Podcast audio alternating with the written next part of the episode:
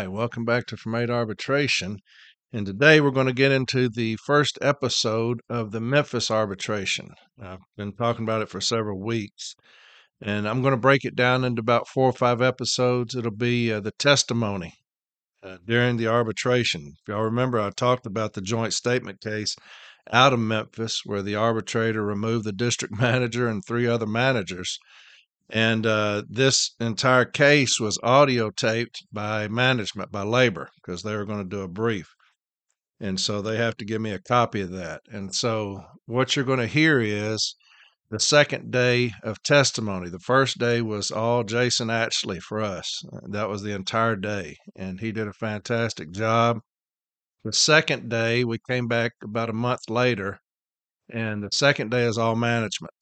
Uh, you're going to hear direct questioning from their advocate, and then cross examination from me. Uh, the arbitrator loves to talk. He's brand new, so he was really wanting to know things, and he would stop, you know, the hearing and and ask a lot of questions. You're going to hear that. I've edited out the names as best as I could. In The episode today, we're going to just deal with the postal inspector. He was the very first witness for management. And y'all know how I feel about postal inspectors, but I'll talk about that in just a second before I get into it. But we'll have about four or five episodes of that. All right. And that way y'all can get into an arbitration if you've never been in one and kind of experience that. I think it, some may find it boring, some may find it very interesting, but we're going to put it up anyway. A couple of things before we get into that. Your hip training. Your hip training is being falsified again. I talked about this last week. And a lot of people have sent me screenshots where their hip training is being falsified. Had a couple of B team members send me theirs where they were done the training on a on a Saturday, and uh, obviously they don't work on Saturday, but it's being done again. And so they've uh, asked for all the hip cases to be sent interpretive. Labor has, and here we are. It didn't get a ruling on an interpretive issue, and they're falsifying the hip training again. And uh, I just think we should have taken a, a, harder stance on that. Y'all know how I feel about that. Uh, not everybody agrees with me, and that's good. I, I'm I'm completely on one side. I don't care about management at all, uh, none. And I'm a completely hardliner when it comes to the union and carriers. And so uh, a lot of people don't agree with me. I had this. I want to read this to you because I thought it was funny. Somebody sent me sent it to me. I didn't see it, and somebody sent a screenshot to me, and uh, this is what it said. And and uh, we we've been having a good time with it. I put it up on Eight Arbitration, the Facebook page, and here's what the screenshot said. And this is what they put on the National Association of Letter Carriers, their uh, Facebook page. This guy says, Does everyone else think that Corey Walton is as whiny as my office does? And uh, this person commented below. He said, Yeah, he's a hypocritical puss. I'm going to take it I will take it that these two individuals don't care for my podcast. But uh, I thought that was funny. As this this guy that sent me the screenshot, he said, "Hey man, I don't think that everybody agrees with you." And I said, "I'm gonna say you're right." But does it, does everyone else think that Corey Walton is as whiny as my office does? All I can tell you, my friend, is I'm glad you're listening. I'm like that car wreck. You don't want to look at it, but you just got to. That's me. You don't want to listen to me, but damn it, you just got to to see what I got to say. And uh, so that's fine, whether you like me or not. As long as you're listening, that's good. And my man says, yeah, he's a hypocritical puss. that's terrible. But uh, anyway, we had a lot of good comments. The funniest comment was this one, though. and if you know my mother, you know, she's 80 something years old and she would still whip my ass. She still thinks I'm 10 and in Sunday school. And so this guy, he says, he says, Corey, I really do enjoy your podcast and its content. I just wish you would stop using the cuss words. And a lot of people feel that way. And I feel that way. I don't like cussing. Uh, I don't. And, uh, but I get on here and, and I get agitated about shit and fuck the next thing you know I'm fucking cussing all the time. But uh, I don't want to cuss. It just fucking comes out sometimes. But anyway, this dude says, uh, Corey, I really do enjoy your podcast and its content. I just wish you would stop cuss using the cuss words. Well, my mom comes in because she don't she follows from eight arbitration. She puts the dude's name with a question mark. Well, he ain't putting two and two together. My name's Corey Walton and hers is Doris Walton. He ain't putting two and two together, so my man comes back even stronger.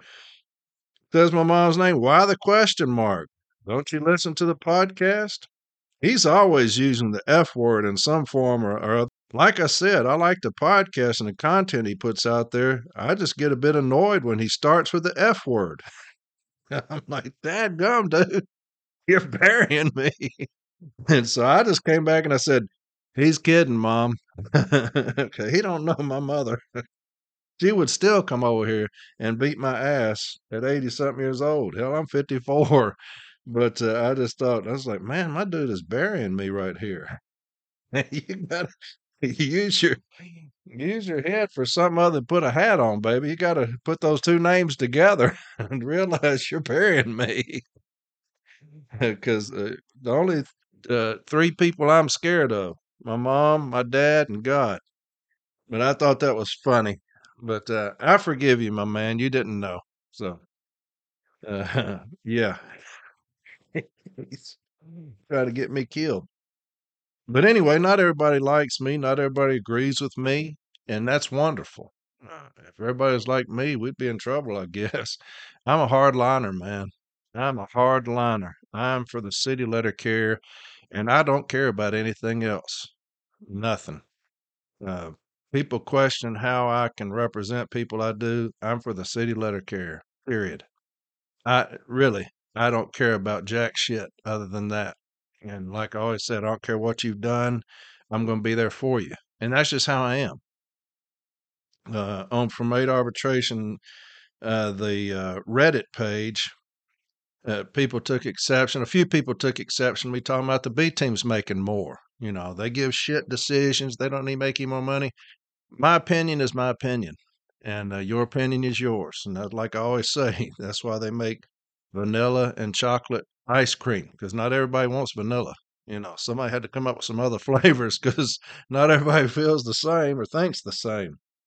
Uh, I'll say this: when you have positions of importance with this union, you better give them some kind of motivation to do that. I know there are B teams out there. There's one in particular I see all the time that just give straight shit decisions. And and we pray that our cases don't get sent there because they just give shit decisions. And uh, I know a lot of B teams, a lot of people have issues with B teams. You've heard me on here with issues about the B team. And um, but again, it all comes back to the business agent's office. If they would take a hard line on positions, all that would be corrected. When I said that the national president needs to bring all the B teams up there and sit down with them and say, This is what we're going to do. This is what I want to see. Uh, all that stuff would be corrected. It's very easily correctable. And if they don't do that, then you get rid of them. But you've got to pay them more money. He was like, Why will we pay them a penny more? I think you need to pay them substantially more. Like I said in the episode last week, I don't think it needs to be pennies. I think it needs to be substantial. But you need to tell them what you want. And that's the problem that we have. There's a miscommunication at that level. Uh, the business agent's office uh, are, are pieces of shit in a lot of these areas. And so when you have that, you get B team decisions that don't recognize issues. A lot of people send me decisions where they have an issue of an Article 15 noncompliance. The B team will pay the noncompliance, won't say anything about the violation, about Article 15, no cease and desist, won't even recognize Article 15, or they'll have discipline as well as an Article 17 and 31 violation. Well, they'll remove the discipline, but there's nothing about the 17 and 31 violation. I still have a 17 and 31 violation. They didn't give me uh, information. So we need to address that as well. So I agree with all of that. I think that if I send up five issues, every issue should be addressed. Every single one of them should be addressed. Whether you don't agree with it or not, Uh, whether you say that I didn't support it or not, if I send up five issues, all five issues should be addressed. That's the way I feel because I made those an issue. And we don't address them, you don't educate me.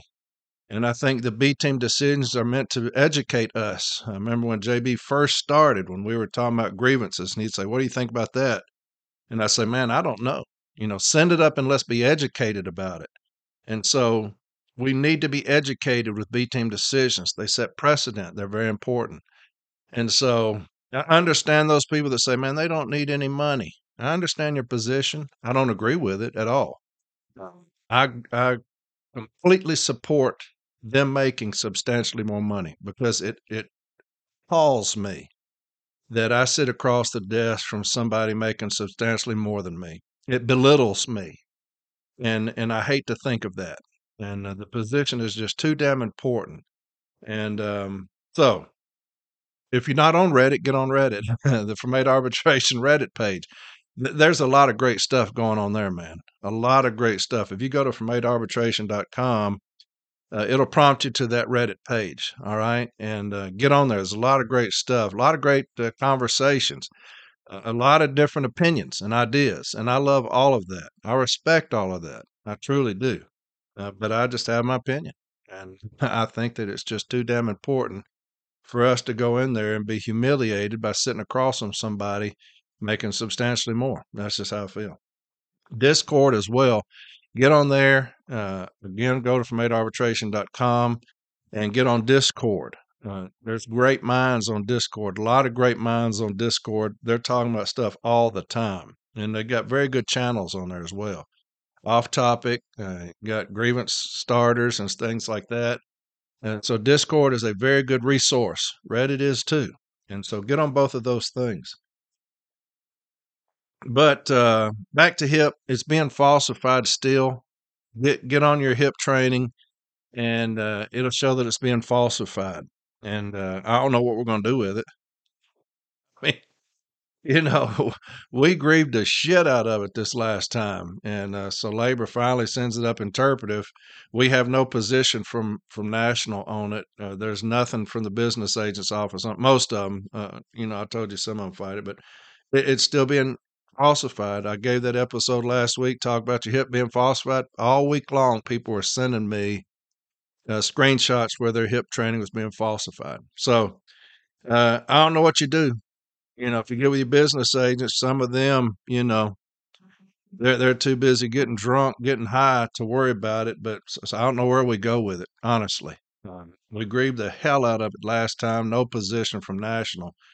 But I just keep on grieving. Fuck it. Keep on grieving, sending it up, let them deal with it. But, you know, management got away with a big one there. Uh, a lot of items being sent to me that that I'm going to address that people ask me to address, and I'm going to do it. Uh, here's one of them, and he says, uh, "My name is so and so, president of this branch. I would like to propose an agenda item for the COP. I'm concerned with the use of the interpretive step to effectively stall the grievance procedure. Our local branch filed a grievance for scanners recording incorrect time clock entries into TACS. In this grievance, we provided a video of a carrier clocking in for the day and the corresponding incorrect time clock entry, which recorded the time as one unit later than it actually occurred. This is indisputable theft of wages from letter carriers, and yet it has vanished into the interpretive vault. Similarly, grievances filed across the country on the falsification of heat stress training have been redirected to an interpretive ruling at some point in the future. These grievances have been filed to address safety training for letter carriers, and the failure to reach a ruling could result in injury or the death to our brothers and sisters. This is not acceptable. The presidents of the NALC need to stand up united to demand accountability from our national team on how long these interpretive rulings will delay the adjudication of our grievances being held at this level. Thank you. And I love that. I absolutely love that. We need accountability. We have got to get accountability from both sides. Now, these interpretive issues just going into this well of nothingness. And to be heard from. I mean, you, you're talking about rural city disputes. Where in the hell is that at? But I, I like this a lot. And so I appreciated this gentleman sending it to me. Uh, I really like that. Here's another one. This person sent me this. It says Our vice president presented the attached resolution proposal to our executive board on 2 7 2024. Now, all these will be up on fromatoarbitration.com, okay? Because I think Jeremy's going to keep a running tab on these things. Our board recommended support of the resolution, and it was further presented to our branch membership on 2 14 2024. The motion to support this resolution passed unanimously at our membership meeting and will be recorded in our membership meeting minutes. Please let us know if there's any additional information needed and if any further action on our part is needed at this time. And here it is opening, bargaining, and contract campaign resolution. Whereas NALC national contract negotiations are a time when NALC members are most able to shape the direction of our union the methods we use to fight our demands, and set the priorities we fight to improve the lives of letter carriers. Whereas the NALC's power in the fight for a strong contract is increased when the union involves and mobilizes its members and engages its customers, the American public, about the biggest issues facing letter carriers. The broader, the broader public can sympathize with our issues, including overwork and a rising cost of living while wages have stagnated, because they are fighting the same problems in their workplace. Whereas having an active rank and file ensures the long term viability of our proudly democratic union by creating new leaders and activists nationwide. Whereas other unions like the United Auto Workers, Teamsters, and Writers Guild of America have successfully conducted visible contract campaigns involving large numbers of members and the public to strengthen their negotiated position and make gains in pay, benefits, working conditions, and workplace dignity. Whereas many unions issue frequent bargaining updates with side by side comparisons of union and management proposals in order to increase transparency, inform, agitate, and mobilize their members and the public. Therefore, be it resolved that NALC Branch 2200 calls to on the national NALC 2. 1. Organize an active, vibrant contract campaign that involves and mobilizes members and the public in stations and in the street throughout the country to help us achieve the strongest possible contract at the bargaining table.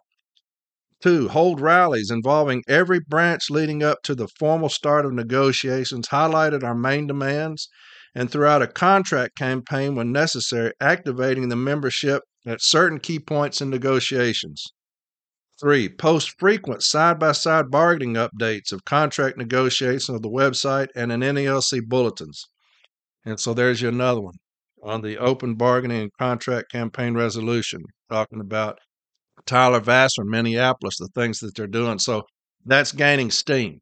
That's gaining momentum. We've had several of those, right? So that's great stuff. So th- those are a few things that are coming through, and I love all of them. I love all of them.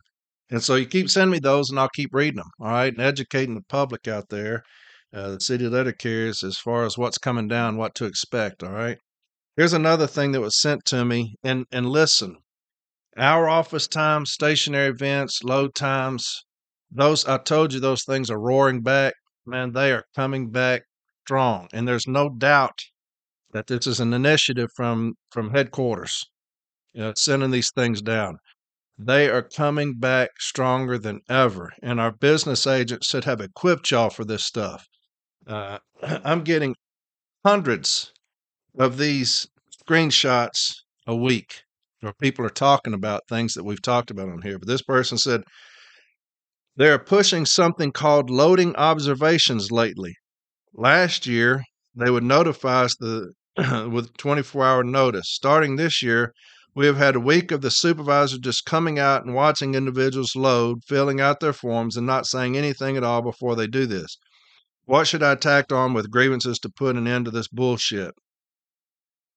and uh, they kept talking about uh, the 22 minute load time being pushed about the 22 minute load time. Now, look, as far as them coming out watching you loading, uh, The 134 of the M39 is clear. It says to expect to be supervised on the street daily.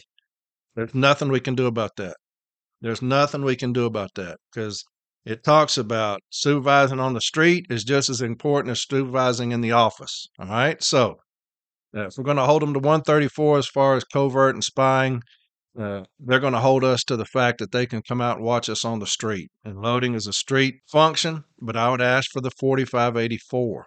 If they're going to continue to come out there, you know what they're doing. They're they're trying to bully us in a certain way as far as these load times. A lot of messages coming to me about these 22 minute load times. You know, what do we do about it? What do we do about it? There is no such thing as a 22 minute load time. Uh, again, they've bastardized these memos and taken that uh, 22 minute parameter and are trying to say that it's a standard. And so we will grieve those things. Okay the stationary events is roaring back and uh, big time. I've done several episodes on how to defeat that. Um, but again, we've had no direction from our business agents. And I read you that thing where the uh, the president wrote that letter saying, "Hey, you know, that's just an inconvenience." Um, so we're going to have to address that here locally. We're going to have to get together locally and attack that locally. All right. I'll educate you as much as I can on how to defeat it. I'll keep, I'll continue to bring you sites. We'll continue to have grievance starters on it. Locally, we don't agree with the president nationally. we just don't. Uh, he's not down here, so he doesn't understand the frustration. He hears it. He'll tell you he's listening to it, but he don't get it because uh, he wasn't down here. But locally, we'll continue to address it. All right. And so I just don't agree with it. I don't believe you can do it. As a, if, if you're dealing with stationary events, it's a street function because you're dealing with something I'm doing on the street. And that means you're going to treat me like I'm on the street. And uh, 134 tells you what you're going to do as far as street observations. And so they can say, well, we're not observing you. You are. You're, that's exactly what you're doing. If you're dealing with anything on the street, it needs to be dealt with in accordance with 134 of the M39 handbook. The hour office times, I found the stuff that I was going to talk to y'all about. what I may do is get Jeremy to put uh, JB's grievance on uh, from arbitration.com. I'm going to do that. I'll do that.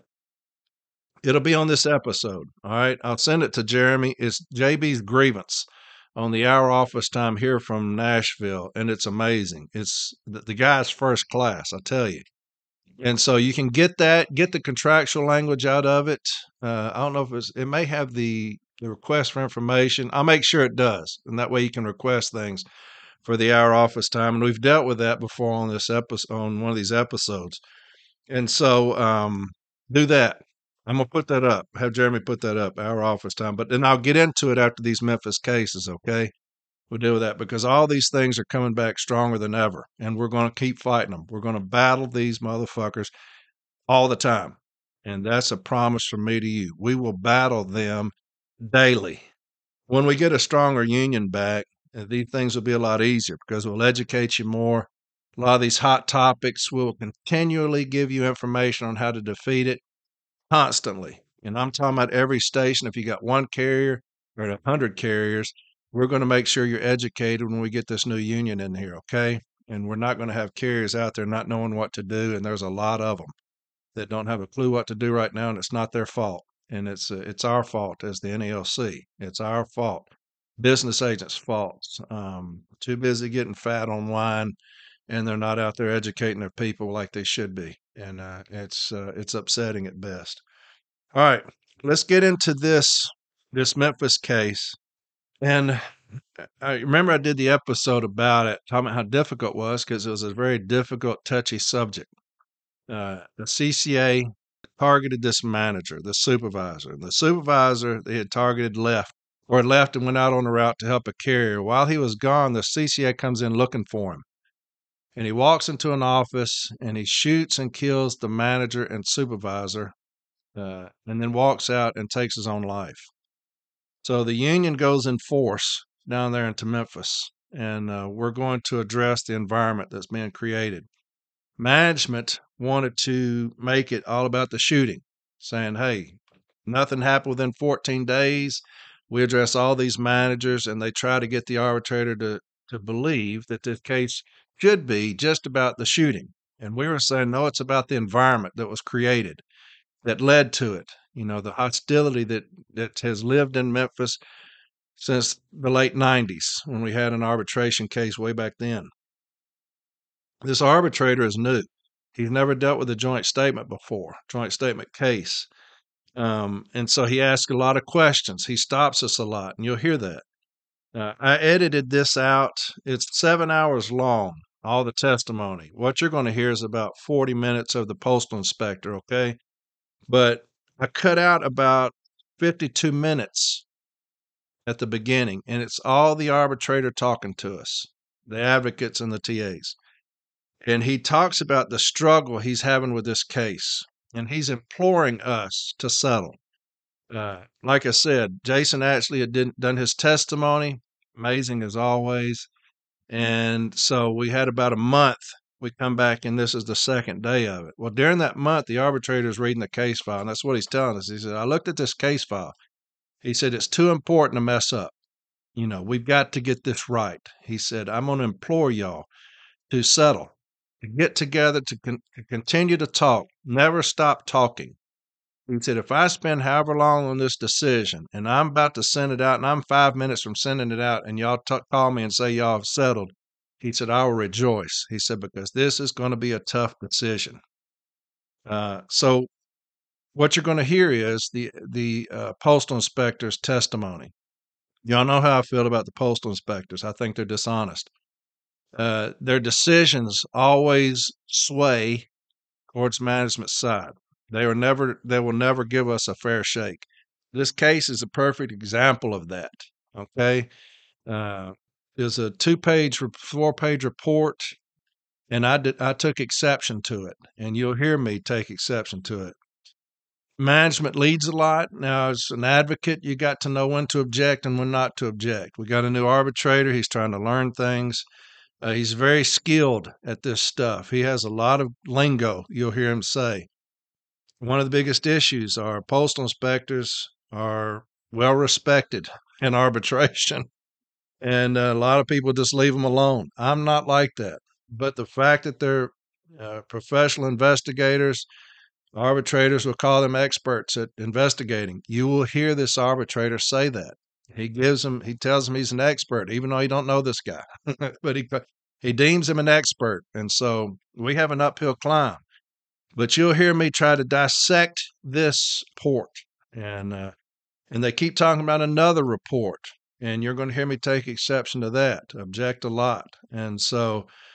But what I'm doing is I'm trying to bait this uh, inspector and management into producing this other report. We've asked for this report. And they continue to say, we don't have it, we don't have it. But now they're going to try to address it in arbitration. So I'm trying to bait them into producing this report. And you'll hear the advocate finally try, finally say, let's just get the report. And so I know I've got them. And uh, listen to this postal inspector backtrack about this report when that late when advocate for management says that he started talking about well it hadn't been redacted blah blah blah bullshit and uh, you can see he starts backtracking man he's moonwalking back across that stage like michael jackson trying to get away from this report that they continue to say that they have they talk about the fbi's involved i take exception to that you're going to hear all this stuff um, there's a lot of editing I've done a lot of editing. Management takes about two or three minutes in between questions. I've edited all that out so it, you know it looks like he's right on top of it, but there's huge segments of time in between management's questions. He's flipping through this case file, which was massive.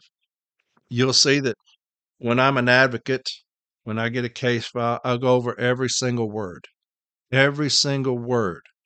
And if I have a question about one word of an 1100 page file, I'm going to break it down. I'm going to address it. You'll see me do that with this postal inspector, okay, about certain words. Also, as an advocate, I'm setting up other witnesses based off of witnesses, if that makes sense. I'm going to ask this guy questions, trying to set up witnesses that they have later. And uh, you'll see as I put these episodes up how that unfolds. And then you'll see, I'll read the decision again at the very end, and you'll hear my closing. All right. And so here we go. It's the postal inspectors coming in there testifying as to his report. And then I'll come in on the other side of it, and then we'll talk about it a little bit on there. Okay. So here it is. Day two, Memphis JSOV case. First witness for management, the postal inspector. So here it is. Sir, do you remember? Yes. Gregory. Correct. What is your title? Postal inspector. Do you have an office that you're out of? Yeah, I'm out of the Memphis field office. Uh, The parties have asked that all witnesses be sworn. Okay. It's not a question of your, you know, truthfulness and veracity of your statements, they just want everybody to be sworn, so I'll do that at this time. Do you swear or affirm to tell the truth, the whole truth, and nothing but the truth, so help you God? I do. Thank you very much. Okay, uh, good morning, Gray. Um, Can you tell, uh, just give us a little back, a little bit of background about your experience with, uh, how you got into postal, how long you've been in postal service and, and anything, you you know, maybe some recent stuff before that? I've been a postal inspector for uh, 16 years. Uh, Prior to becoming a postal inspector, I was a police officer with the uh, Memphis Police Department for five years. Okay, Uh, Prior to that, I was a special agent for the state of Tennessee, uh, Department of Tennessee Department of Revenue. Okay. appreciate that and appreciate your service. Um, I'd like to take you on, uh, you have a large case file in there and the, the pages are numbered in the lower right. If you can go to, and pull out pages 1040 to 1044.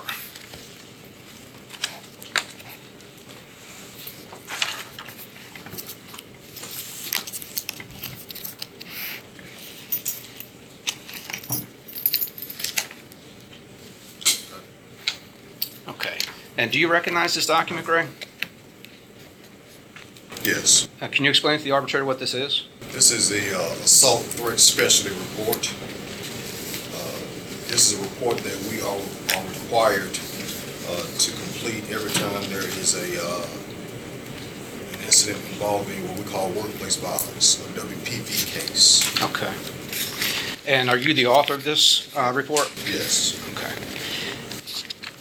And it- it's only a couple pages long, and I'm not going to have you read it, but uh, as we go through this, I'd just like to you know, maybe talk about a couple aspects of it. Uh, Can you, t- so uh, I guess turn to the next page, which leads you to, what is this report in summary of? This is a uh, report regarding the, uh, the double homicide and suicide that occurred at East Lamar Carrier Annex on October 12th of last year. Okay. And were you, how did you get notified of this incident? So I received a text message, uh, well, my boss, Inspector, sent out a mass text message to all the inspectors that work out of the Memphis field office on October 12th of last year at approximately 1:16. And in his text message, he told us that we need to respond to the East Lamar Carrier Annex because he described it as an active shooter incident. Okay. So that's how we got, received notification and responded to. it. Okay. Were you, uh, were you the first inspector on scene? Yes, Were you the first law enforcement on scene? I was not. Who was already present? Uh, the Memphis Police Department was already there when I arrived. Okay. Did any other agencies get involved in the investigation? Yes, the FBI uh, was involved, uh, and also the ATF. Okay. Um, in the third paragraph down, you, you reference uh, Special Agent Chuckman. Is that one of the FBI uh, folks that you were dealing with? Correct. Special Agent is the lead uh, uh, FBI agent for them. Okay.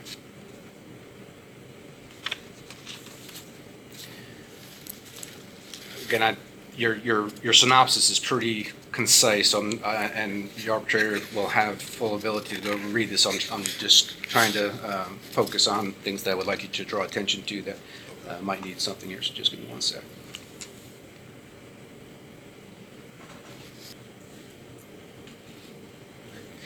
So you had a, in this report, you have a pretty lengthy summary about your discussion with Supervisor uh, Dennis Correct. um, was, and, uh, well, it- it's his involvement in, in your discussion is annotated quite well in here, or at least uh, thorough, put it that way. So ba- uh, I'm on page one- uh, 1043, and then the middle paragraph is, are you explaining here that when, it's, this is after the shooting pla- took place, but when Mr. Free came back, he was notified that he may have been the intended target of this Correct, incident? yes. Where, where's that specifically?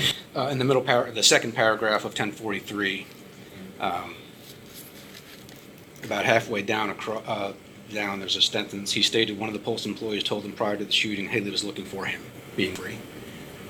So Free was the intended target of the, of the homicide. But he, he had just left. Mr. Arbitrator, I, I don't, I know that you said that you had a chance to look at, have, Yes. did you go through this part? Do you know? I, I, I didn't want to I go went- too in-depth if you I went through all of it, and I, and I'm familiar with your report. Okay. I, I didn't memorize this, though, I mean, and I wanted to make sure that I read what he just testified to. So Okay. That's why I asked you, so. Right, but, but you, you had read that, we understood kind of how the incident went down? Yes. Okay, that's what I wa- just want to make sure you had a general understanding how the incident went down. But by all means, by all means, put on your case, and if you wanna go through it again, that's, that's fine with me, I'm, we got till five o'clock in the morning. They took enough time, and I took enough time last time, so we're gonna give you that option as well. Okay. So in, in your, in your report, does it suggest that, was Lee normally assigned, he was the shooter, was Mr. Haley normally assigned to East Lamar? No, his home station was, uh, Hall Station. Okay, Of course, CCAs, I mean, they, they move around based upon the need of, you know, the postal service. okay, So if they need some help at a different station, you know, they send them there. So he moved around to several stations, uh, including East Lamar, but Mendenhall Station was his home station. okay. And Mr. Winfrey will be testifying, and he can go over a lot of the details here that, that are- that you're stating, so uh, I'll cover that through him. Um, So there was a, a a camera system in the facility? Yes. Um, And you give a synopsis of what that provided or what that showed, but it did not show the actual homicides themselves, just the suicide? Or did it even show the suicide? It showed the suicide, not the homicide. Okay. Okay, uh, 1044 is really, uh, and the last two paragraphs are where I'd like to focus some attention on. Okay. On 1044, the second paragraph from the bottom uh, it indicates that the inspectors have begun interviews with employees. Can you just explain to the arbitrator, you know, how did, who, how did, the scope of that investigation and who you interviewed? Right. So we interviewed every employee at, at his home station, which is Mendenhall. And we also interviewed every employee at East Lamar where the incident occurred, just to get an understanding of what type of employee Mr. Haley was. Now, we also conducted interviews from all the supervisors at every station he'd ever worked at. There again, just to get some kind of indication as to what type of employee he was. If, if, if it was anything that stood out to them about his behavior that, you know, possibly would have indicated that he would commit such an act. Uh, during the course of our interviews, we learned that he was, a, I mean, he hadn't been on long. I don't think he had completed his 90-day probationary. He was very quiet, very introverted, didn't really socialize with other employees, is what we determined. Uh, you know, he was just a quiet guy. Uh, and speaking with management, they told us that, you know, he was, all intents and purposes, a, a model employee, other than some certain facts. They had some issues with it. But as far as him, you know, uh, being uh, unprofessional or anything like that, he was not customers or other employees. So they didn't have any issues with him. Did, did you, did anybody have any indications that would have been like, how did we miss that kind of thing? Okay. It also says that there were interviews with at least fam- family members. Can you explain a little bit? Yeah, we want to get because you know, family has a different perspective, and they know it intimately. Right. You know, there are two sides to, to, to people sometimes. And what he showed at work, we gather was different than what his family knew about him. So we wanted to conduct interviews with them to get an understanding of him. Uh, if there was anything about him that would have indicated to them that he would commit such acts. Uh, we learned that he had some mental health issues. Okay. I'm gonna, I'm family. gonna object to that. Uh, If you look in the next paragraph, it discusses mental health. I'm gonna object to that. Because there's nothing in this report saying that he talked to any individual from his family saying that he had mental health issues. There's nothing in this report to say that. Okay. Divert, Um, Okay, so I'm gonna, I'm going to first, I'm gonna acknowledge that the DRT file was admitted into evidence. Okay. And I'm looking at page ten forty-four. And it says, uh, Mr. Berry's report, right? That's still part of your report? Yes. It says at the last line, the narrative of one of the incident reports detailed that a family member informed responding officers that Haley was diagnosed as paranoid schizophrenic. So your objection is not to that sentence, but what? He's saying that he talked to a family member, then they found out that he was, had mental health issues. That's not in this report. He, if he wants to testify that he, after his investigation, he went and looked up some report, the narrative of one of those incident reports detailed that, that's fine. But if he's gonna say, sit here and say something outside of this report, then I'm gonna object to it. There's nothing in this report saying he talked to anybody, anybody named, any family member named that said, this man had issues with his health, mental health. You have a response? well, Mr. Arbitrator, if you look at the date of this document, it's ten thirteen, the day after the incident. This is the initial report. It's not the final report, that is still pending. So there's gonna be, and, and until that, I, I would argue, and I've had the discussion prior to this hearing, that I think it's, might be premature that this hearing is actually, con- if the case is gonna turn on the shooting, that until we get a final report that might shed light on some of this information, I'm not sure it's proper to, but we don't have that yet, and it's gonna be a while, and we'll explain that once we, as I continue my examination, what, when we can expect that final report. But as far as this, Did, okay. Here, here's what I'm gonna do. I'm gonna confine, confine your testimony, okay, to what's contained in this report. Okay. Uh, uh, and that doesn't mean that you have to, Mr. Newman, just read your report. You can give your impressions and your understandings and, you know, things that was the basis for writing this report. Uh, but, uh, if it's not contained in here, and you hear the arguments and you seem like you're probably a smarter guy than all the rest of us here, so, with the number of positions you've had, so, uh, you hear what they're saying, so just kind of stay away from Okay. th- that area.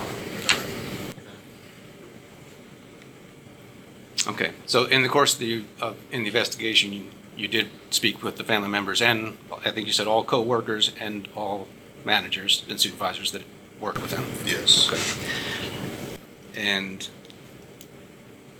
in any of those discussions, did anything come out?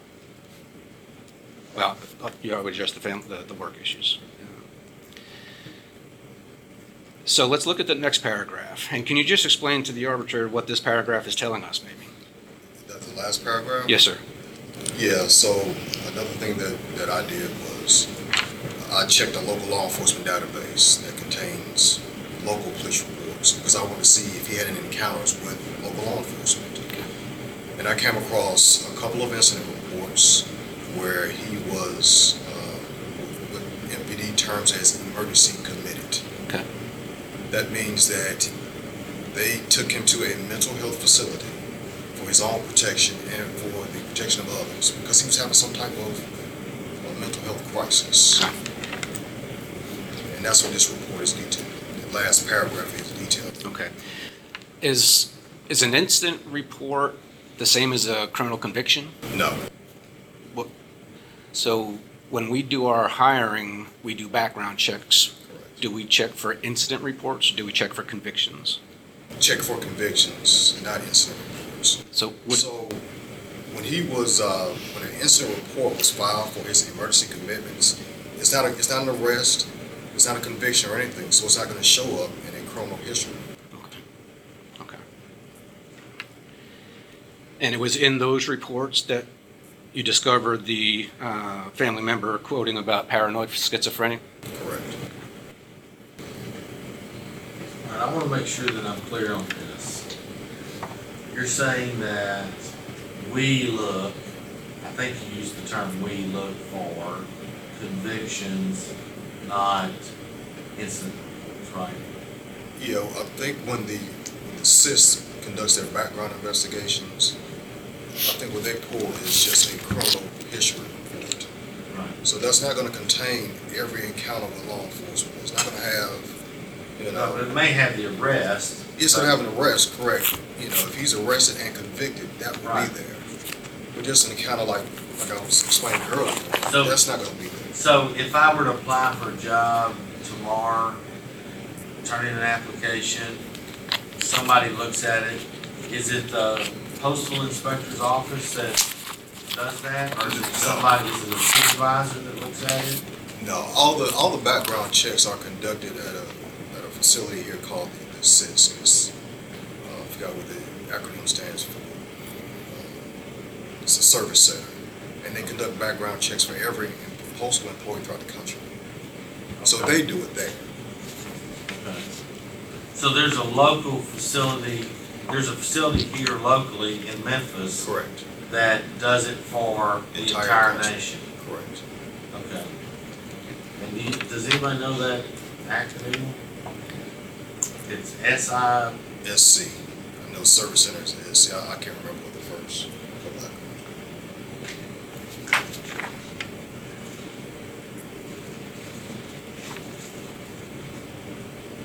and do you know where that goes to after they do it, the background check?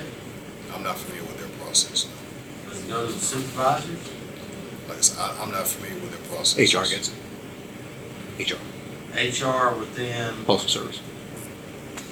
okay, narrow that down so I understand. HR within the installation, The HR in Washington DC? District, at the district level. Okay. Goes to the district HR manager.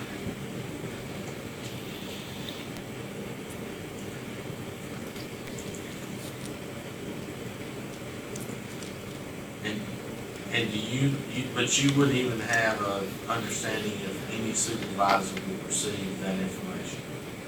I'm sure at some point they do. But that's just a guess. Yeah, like I said, I'm not familiar with their There's no right process. or wrong answer. I'm not Yeah. trying to catch you.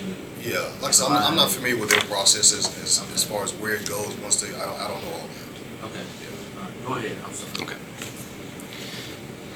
Um, If you would, just for a second, can you go to page 53, 54, and 55? Actually, the whole, the whole document is 53 to 58.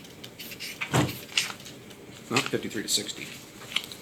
That's one fifty-three. Okay. Okay, Ten fifty-three? No, no, no, just, just 53. Oh, okay.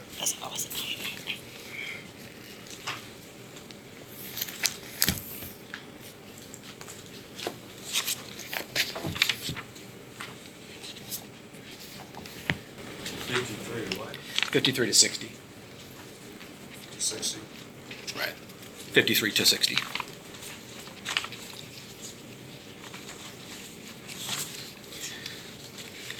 Okay. Greg, I'm not sure if you've seen this before. Um, This is the NACI check. Mr. Haley, have you seen this before? I have not. Okay. Uh, Mr., uh, so thi- this is, when you, when they do the backgrounds, this is the report that comes out um, that, sh- that does the history. And I'd just like to flip forward to page 55. Okay. And in the middle of that page, under the criminal hi- and offense history for the, where Mr. uh, Lee lived, was there any records that were found in this background check? No. And this, the NACI check, that's what they do when they hire on? Correct. Okay. Okay, thank you. That's all I have for that document. And I may have spoken for you a min- a minute ago, uh, Greg, but what, was I correct? I I was looking at, at the bottom of the page, and actually, if you go to the, to the front of this, it should have a date on it. This is dated October 13th, is it not? That is correct. Okay, and that was, so this is an initial report right after the incident happens that you get out and issue? Right, because we have so many days that we have to complete this. Okay. It's like seven days. Okay. Um, So there, you did mention that FBI was involved in this investigation. Are they still involved in the investigation? Yes. Do we know when we can expect the final report, maybe? Initially, they told us hopefully by the end of the calendar year. Okay. And that's contingent upon other things that they're working on, so it's possibly pushed back to next year, to be honest with you. Okay. And, Is the FBI taking the lead on this? No, we are. So, but you gotta have their final report before you make your final report? We requested that they conduct a uh, behavioral analysis on Haley for us. Okay. So that's what we're waiting on.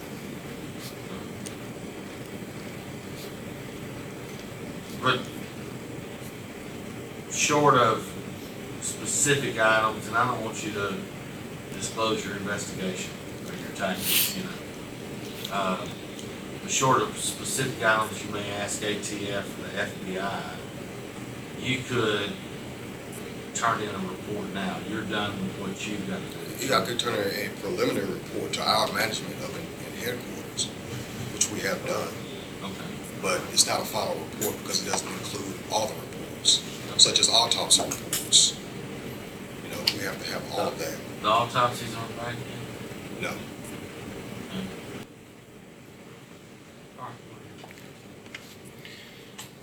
um, so, going back to the last paragraph of, uh,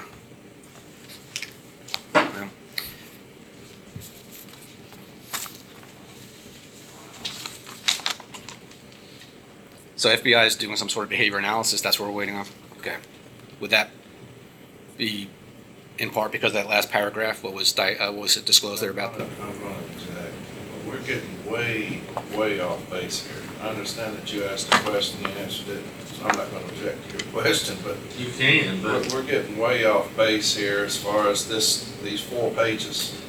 Uh, You know, it's been nine months or eight months since the shooting, and now we're sitting, gonna get in here and testify to things that I cannot prove. I can't, I don't know if the FBI's involved or not, I'm gonna have to take his word for it because he's under oath, but we're getting way off base here as far as what this man's testimony should be, as far as I'm concerned. Um, You know, it's been eight months, you know, I have no report. And now we're gonna sit here and talk about a report that's pending. Uh, What's in the report? Psychological what, evaluation. what was your question again? I was just saying, would it be fair to say that the behavior analysis will be in relation to that last paragraph about his condition?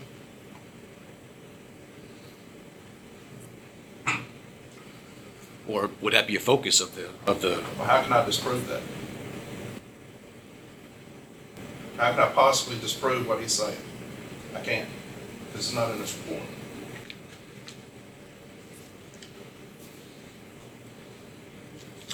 okay.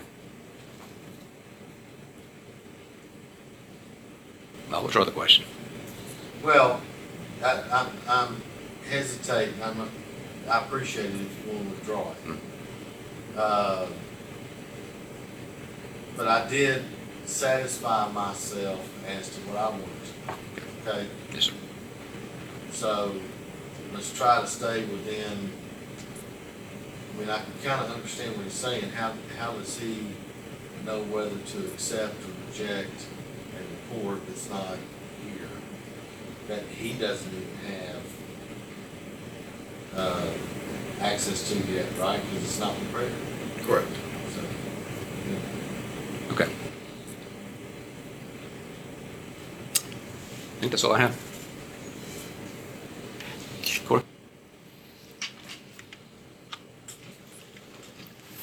Where is the Memphis field office for the postal inspectors? One six one East G Patterson Avenue, here in Memphis. It's not in this building? No. On page ten forty, it's your report.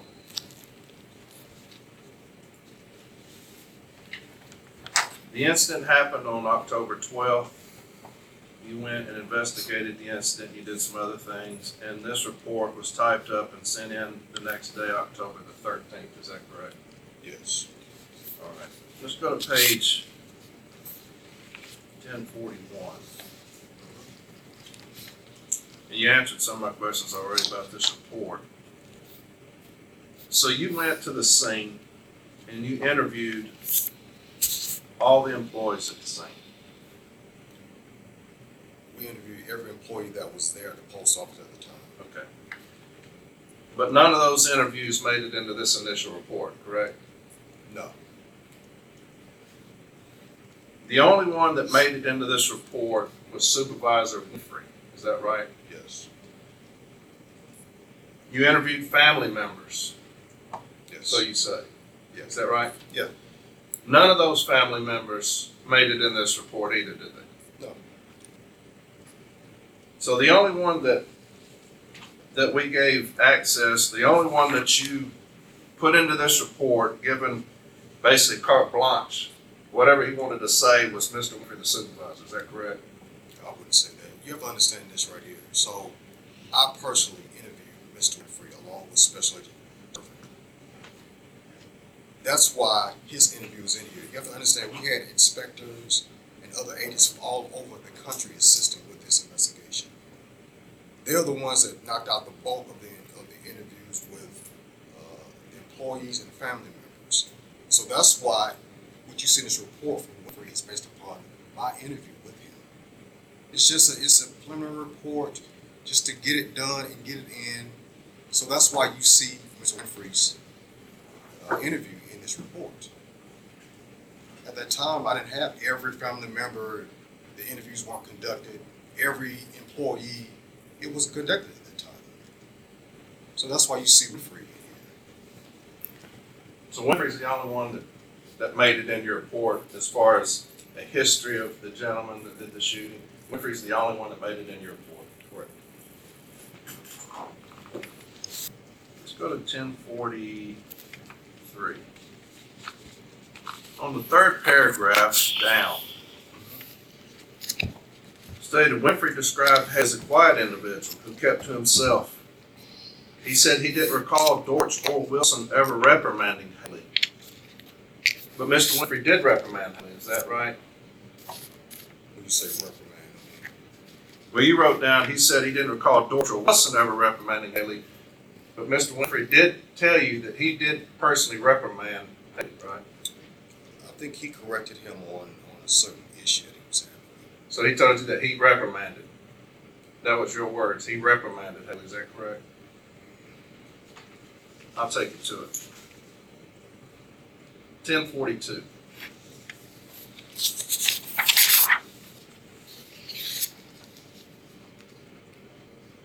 It's the first paragraph on the, on the page. About halfway down, you see at twelve PM. He stated, I'm gonna go after that, he stated when Hay arrived back to the post office, he verbally reprimanded him for leaving the DPS mail. So Mr. Winfrey did acknowledge that he did verbally reprimand Mr. Haley, is that correct? Yes. Okay. Let's go to the next page, ten forty-four. The top paragraph, we'll start that second sentence, says the video footage depicted Haley throw down his cell phone next to the west wall and walk towards the south side of the facility where he briefly encountered another postal employee, possibly Eddie Williams. Did you talk to Eddie Williams? I didn't personally, but another uh, investigator did. Okay. But Eddie Williams didn't make it into this report either, did he? No.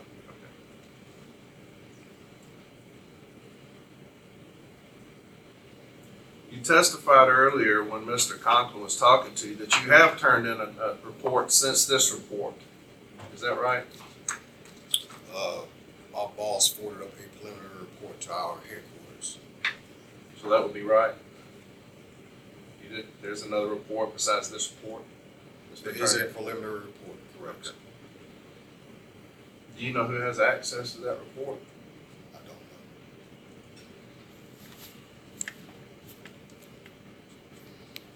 The last paragraph. Inspector Berry, that, that's you, conducted research is a local law enforcement database and located two MPD incident reports from twenty thirteen and twenty sixteen involving Haley. Both incident reports state that Haley was placed under emergency commitment and taken to a local health facility for mental evaluation. In both instances, attempted to harm himself.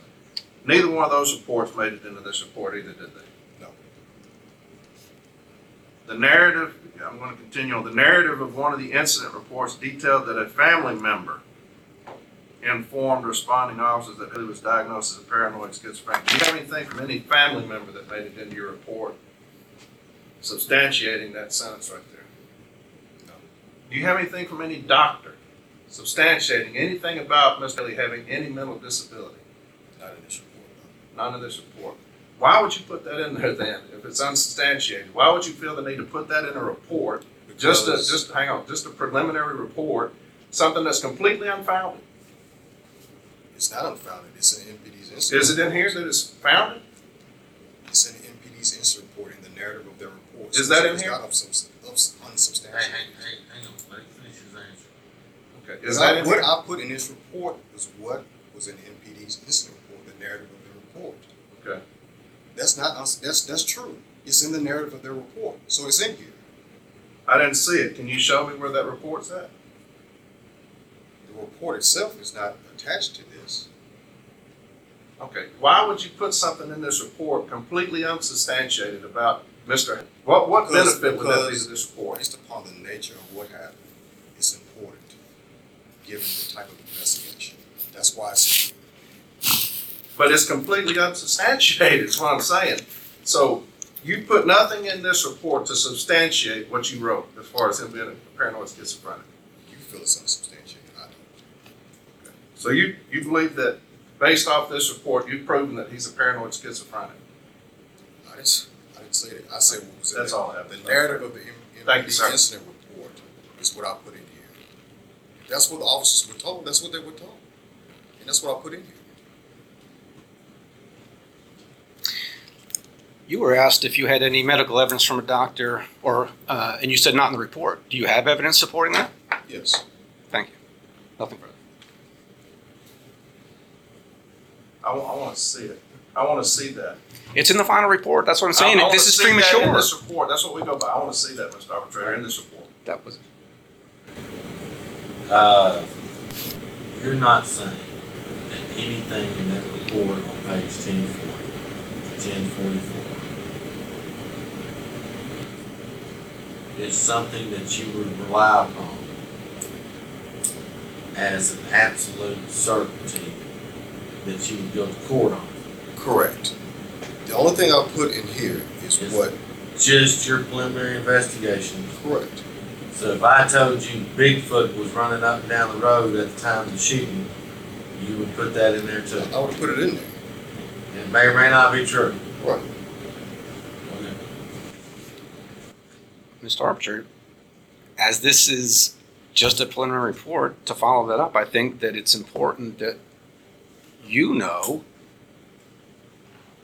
and that's why I think there should be a little leeway, since we don't have, that he can just confirm if there's something on that. That diagnosis is confirmed. It- it- Then I- if this becomes an issue, then, then I would, I would seek that, since the union is challenging it, let's get that preliminary, is it, would- is that addressed in the preliminary report? Uh, yes, it is. Now, the preliminary report, like I said, I don't know who has access to it because what happens is our headquarters waits for the final report. They redact, another thing you have to realize is that a lot of information that's in there is protected by the grand jury. So they go through and they redact certain things before they turn it over to the postal service. Right, right. So they're not gonna hand over our preliminary report because it hasn't been redacted. There's a lot of grand jury material in there. So they're not gonna, I mean, uh, they're not gonna turn over the preliminary report to the postal service. It hasn't been redacted. It's not the final report.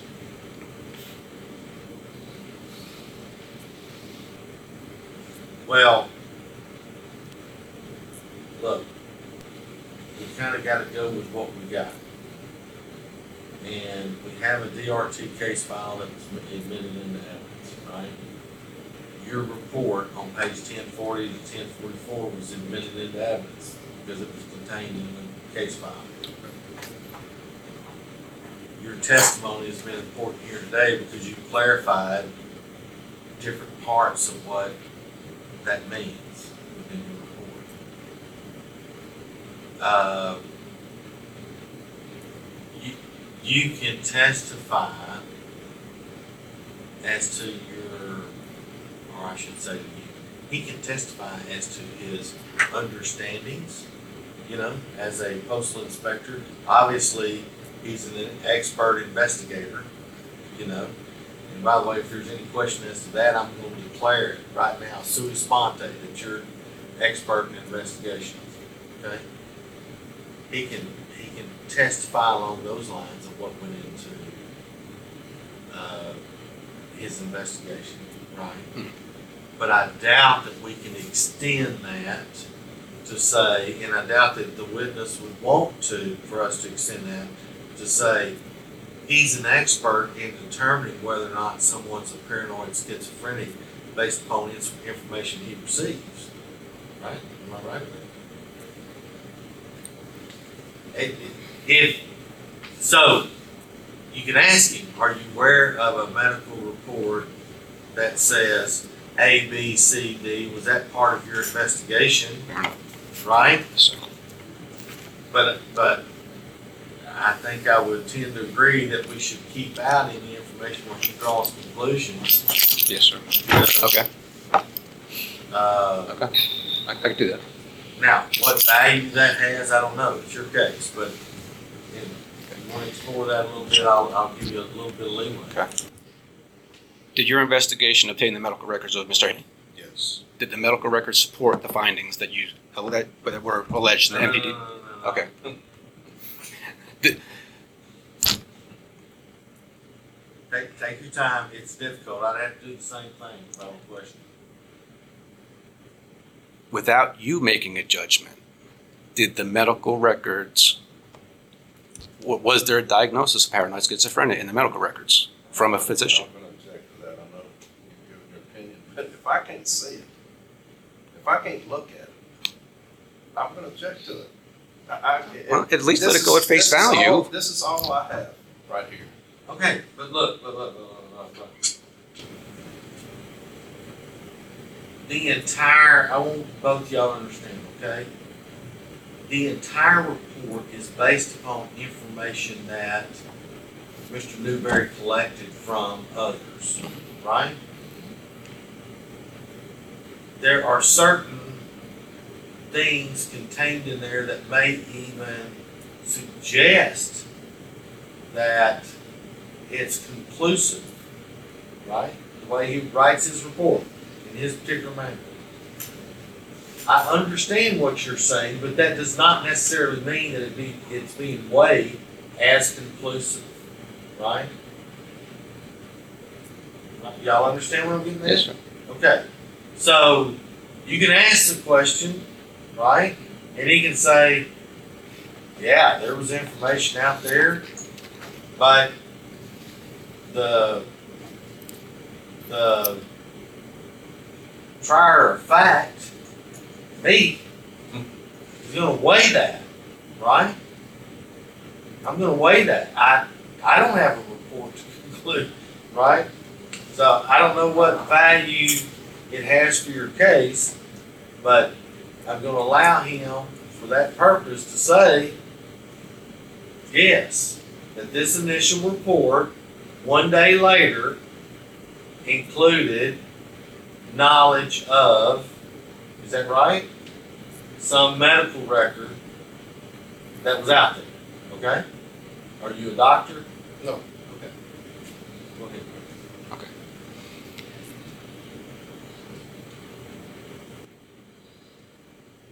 Did we just not answer the question I was asking, and maybe we did or didn't? So the, the medical reports that you had, what you saw in the reports was a clinical diagnosis of some sort of paranoid schizophrenia? I'm gonna object to that. That's, that's not what he wrote down here. I know. He wrote down here, You can cross-examine him on that, I'm gonna, go ahead, That's all I have. go ahead. go to ten forty-four. Did, on the last paragraph, did you say that a medical doctor said that he had paranoid schizophrenic or that a family member stated he had paranoid schizophrenia? Family member. Okay. That's, that's all I have. Okay, well, I wanna clear that up.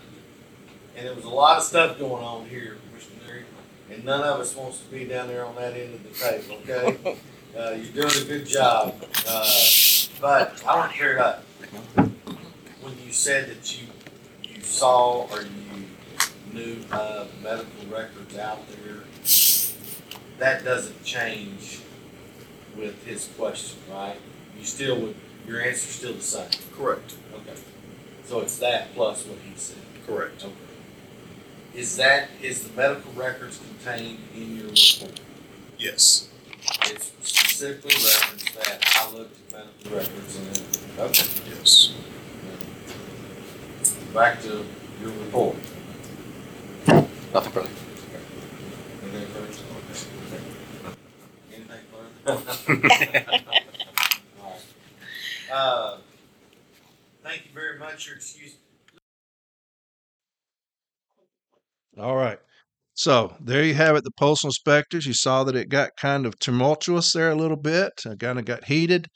Um, I'm always going to protect the union, but I'm more importantly going to I'm going to protect the carrier. Even though what this carrier did was terrible, heinous, anything you can say, it's it's that. I mean, he took the life of two innocent people. Uh, they they got ready for work just like you do. Came into work that day and he took their life for no reason and uh, then took his own. So, three families absolutely shattered because of what he did. Right? Uh, it's appalling. I'm still going to protect him. And you saw me go after them, trying to say that this this gentleman had mental issues, mental health issues. Uh, even though he's deceased, I'm going to protect him as much as I can because he was a brother of mine.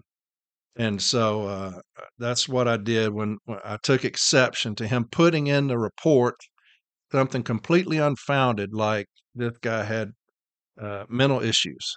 And uh, it was put in the report solely for the purpose to persuade or sway someone that's looking at it. He had no business putting that in a report. No business. It was completely unfounded. And I took exception to that, as you could tell. But uh, that was uh, that was very heated inside there. The postal inspector did not like me at all. And you could tell by his posture when I was questioning him, he did not like me. And I don't give a damn, right? Because I don't like them either. But anyway, that's the first episode of Memphis. I hope you enjoyed that. And we'll do uh, the second episode next Sunday. And a couple of witnesses there. They won't be as long as this one. And then the formal A is forever long. He's about two something hours. So that'll be maybe the fourth episode. Then we'll do my closing. So hopefully enjoyed that. Let me know what you think about that. And uh, we'll do it again next Sunday. Y'all have a fantastic week. I love each and every one of you. Again, you don't have to agree with me. I still love you. Those people that said that about me on Facebook, I love you still. And if something happened to you, baby, I'd be the first one in line to kick somebody's ass for you. And that's just how I am. I don't get my feelings hurt. I have no pride. and I'm here about that business and uh, the business of protecting you. And that's what it's all about. So you can say whatever you want to about me. Just know that when shit hits the fan, baby, I'll be first one in line. All right. Y'all take care of yourselves. Have a great week. And I love y'all very much. All right. Bye.